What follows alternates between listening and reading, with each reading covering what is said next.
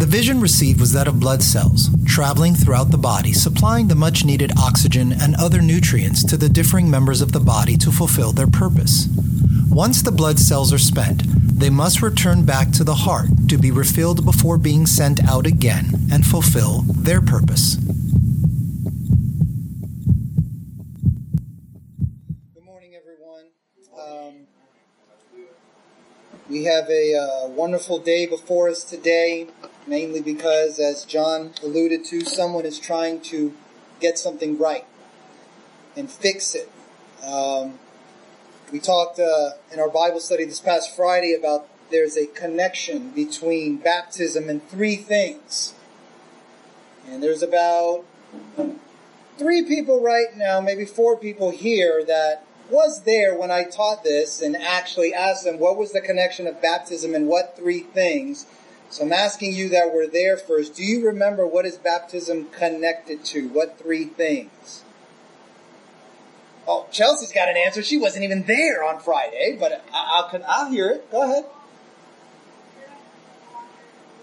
Spirit, water, and blood. I love those three.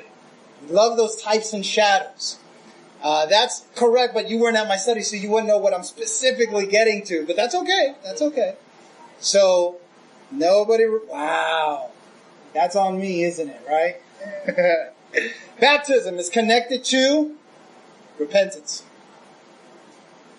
Baptism is connected to repentance. We talked about how John the Baptist first preached uh, the gospel of repentance, and he connected it to baptism. The second thing that baptism is connected to is maybe that rung a bell, shook a noggin, and no, still no. Repentance and wow, forgiveness of sins. How do we know that baptism is connected to the forgiveness of sins? Did not Peter say, repent and be baptized in the name of Jesus so that your sins would be forgiven? So baptism is connected to repentance. You can't do one without the other. They got to go hand in hand. And then when you do that, you get you receive the forgiveness of sins because you were doing something out of obedience to the Lord. And then the last thing that baptism is connected to is confession of sins. Why did I say that? John the Baptist first started this gospel of the kingdom, and when he baptized people in the in the rivers in the waters of the River Jordan, what were they doing? Were they just quietly going underwater and quietly coming out and quietly going on about their business? No. They were making a public declaration of what their sins were. Why? Because everyone around them that was also going to follow suit was hearing what he was confessing and was going to hold them accountable. They were witnesses to what he was saying and what he was doing. So I am very happy to hear that Chelsea has made that decision for herself because it wasn't Chelsea's bright idea. She heard the word of the Lord. And for, for whatever reason, for whatever how long it took, it doesn't matter. She's, she's responding. And she's responding in obedience. Now my message has nothing to do with that, but I just felt like she's, she's getting baptized today. I'd like to mention that to her. Hopefully she's in the forefront of her mind. That baptism is tied to your repentance. It's actually the first initial uh, response or obedience to the gospel that you get baptized. That's it. And you want to have your sins forgiven. And you have to get baptized in order for your sins to be forgiven, according to the, what the apostles have taught to us in the new covenant. And then the confession of sins goes along with it as well. But my short teaching is here is in Psalm 106. So if you turn there, I want to talk about the downward spiral that we need to be aware of the downward spiral that we need to be aware of in Psalm 106. The psalm begins with praise ye the Lord. Oh, give thanks unto the Lord for he is good, for his mercy endureth forever. Who can utter the mighty acts of the Lord? Who can show forth all his praise? Blessed are they that keep judgment and he that doeth righteousness at all times. And we need to start our day with praising the Lord. We need to start our day with recognizing who he is and remembering what he has done. Because if we don't do that, many times that is the beginning of the downward spiral that we don't want to fall into. And let me show you how I see that as I read this uh, chapter. In verse 6 it says, We have sinned with our fathers. We have committed iniquity. We have done wickedly. Our fathers understood not thy wonders in Egypt. They remembered not the multitude of thy mercies. If we don't daily praise the Lord and remember his testimonies, the first thing we start doing is forgetting what he has done in our life. Through all the mighty and wonderful works that the Israelites who went through the Exodus in Egypt, it says here that they sinned, they did wickedly, they did not understand the wonders that were done in Egypt, and they remembered not his tender mercies. Because it was by his tender mercies that they began to come out from underneath the bondage that they were in in Egypt. And so when we don't remember the things that he has done, it leads to, to a, another step in that downward spiral. Because it says, nevertheless, he saved them for his name's sake. He did it because it was, it was his responsibility to make sure that he would fulfill his word, and he made a promise that he wasn't going to break. No matter what state his people found themselves in, he was going to find a way to keep his word, even if it was just a remnant that came out. So it says furthermore, he rebuked the Red Sea, it dried up. He saved them from the hand of him that hated them and redeemed them from the hand of the enemy. That's what he does. That's his responsibility. He bears the burden of deliverance and salvation and healing. And he says, when they passed through the waters, it covered their enemies and there was not one left. These are the things that they did not remember. Well, Chelsea's about to get baptized today in those same type of waters that is going to drown out the enemy that is at work in her life. And I hope that she never forgets the day that she decided and the day that she enacted the obedience to the gospel in getting baptized because she's about to deal with enemies in her life and keep them at bay. They believed his words, they sang his praise, and what does it say? They soon forget his words. And they waited not for his counsel. So the first step in the downward spiral is that you don't understand. The second thing is that you begin to forget. And the third thing is here, you stop waiting for his counsel. You stop waiting for him to lead you to the next step and the next step and the next step. And you start basically going on your own understanding. And we don't want to do that, do we? And the next thing that happens in this downward spiral, it says, but lusted exceedingly in the wilderness. They became very carnal. So when you don't understand what he did for you in the beginning when he saved you, you begin to forget his tender mercies for you. And then when you forget, you then stop waiting for him to lead you to the next step. And then you begin to grow more carnally and you begin to do things that he does not want you to do. And they lead you back into the direction that you came from. We don't want to go through this downward spiral. It says that not only did they lust for the earthly things, but they tempted their Redeemer. And you know what next happened in this downward spiral? I'm like on step five if you've been counting. But the next step is they became jealous. They became envious of who? The one who was there and called by God to lead them. They became envious, envious and jealous of Moses and the leader, Aaron, his holy one.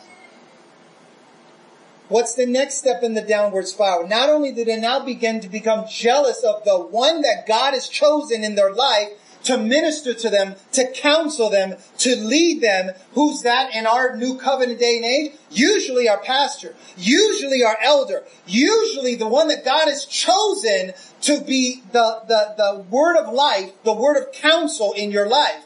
Well, the next thing it says is they change the glory into the similitude of an ox that eateth grass. So altogether, their perspective, their view of God was completely and entirely changed into something that they are now making with their own hands. Again, the downward spiral just keeps getting worse and worse and worse. But you know what? Thank God that He chose that man of God to speak into your life because that man of God will stand in the gap, in the breach, and intercede for you. Just as it says Moses did. It says, therefore he said that he would destroy them. He was so angry, so wrathful. He wanted to wipe them out. And then it says Moses, his chosen, stood before him in the breach to turn away his wrath, lest he should destroy them. And if you keep reading that chapter, you see how Phinehas had to stand in the gap like Moses because God was angry again. And that came from Numbers 25. And so the plague was stayed. Remember, Phinehas stood up and took down or took down the person that was in their midst so that the Lord would stay his wrath of judgment upon all of them. He was acting very zealously for the Lord at the time. And it was counted to him as righteousness. And when they went into the promised land, when they finally got into the promised land, not understanding what his tender mercies had done previously and how they were rescued and how they were deemed. It says they went into the promised land and they didn't quite fully obey the Lord. That downward spiral again leads you to not fully obey the Lord. And when they went into the promised land, they did not conquer all of the nations. They held back for differing reasons at different times and they did not obey. And then they began Again, think of the downward spiral, how this falls in line with your life today. Hopefully you're not doing any of this. But if you are, this is how the downward spiral works. Now you stop fully obeying the Lord in certain areas of your life, and then you begin to mingle with the heathen. You begin to mix with them. You're not holy anymore. You're not separated anymore, but you just you just start compromising here and there and here, and then you just don't look any different than they do.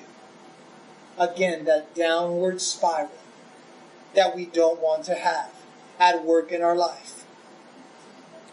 And when they mingled with the people and the nations and in their face, it, what did it result in them? They began to forsake the Lord even more. They began to serve idols. They ended up sacrificing their own children to devils demons.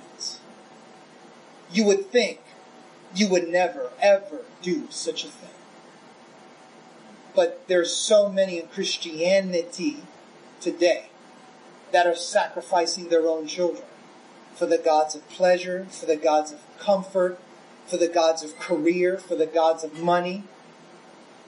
And they're giving their children over to the world because they've left their first love.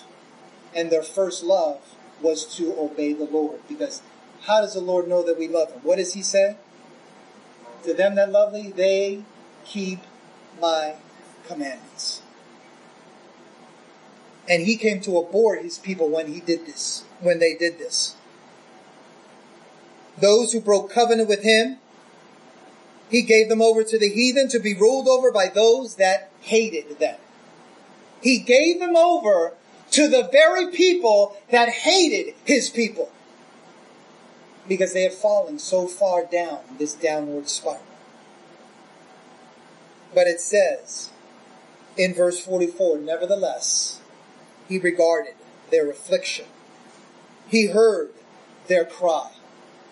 And he remembered for them his covenant and repented according to the multitude of his mercies. And we talked about that in my Bible study last Friday.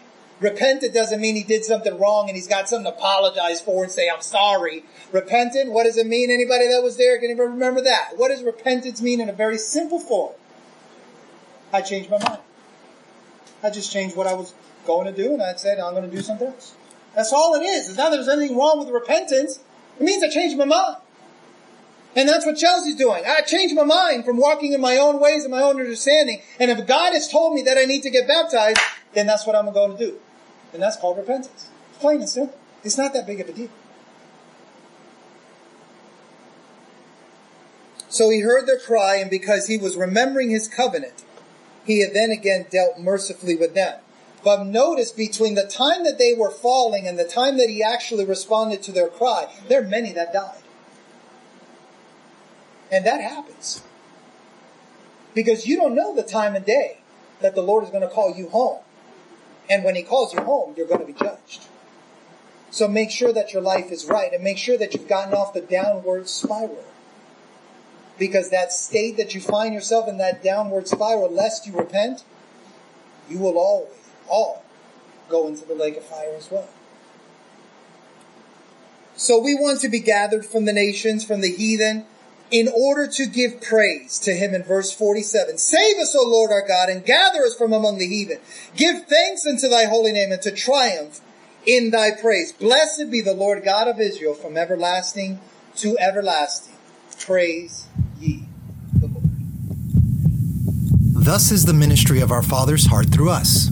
Our utmost desire is to be in the Father's heart, to know the Father's heart, and express the Father's heart to you. If you appreciate listening to this podcast and were blessed, pass it along to someone else by text, email, or word of mouth in the hopes that they might be positively impacted as you were. If you are interested in supporting our efforts, we would ask you to consider the following 1. Pray for us. 2. Leave a positive rating or review with whomever you listen to our podcast with. And 3.